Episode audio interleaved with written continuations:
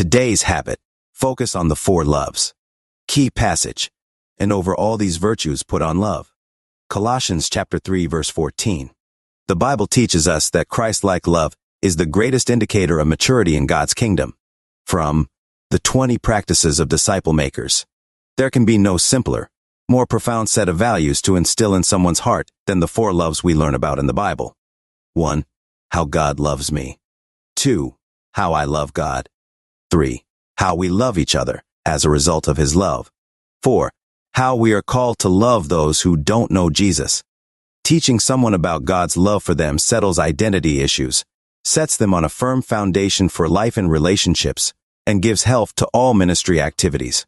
Helping people to respond to God's love by loving Him with all of their being makes their lives beautiful and infectious to those in and out of the church. Discipling people to love brothers and sisters in the church is a platform for shining the light of Jesus to the world. Turning disciples' hearts towards the lost is helping them to live a life like Jesus' own life, reaching the world for Christ. These four loves are the truest dashboard of health in a disciple or a church.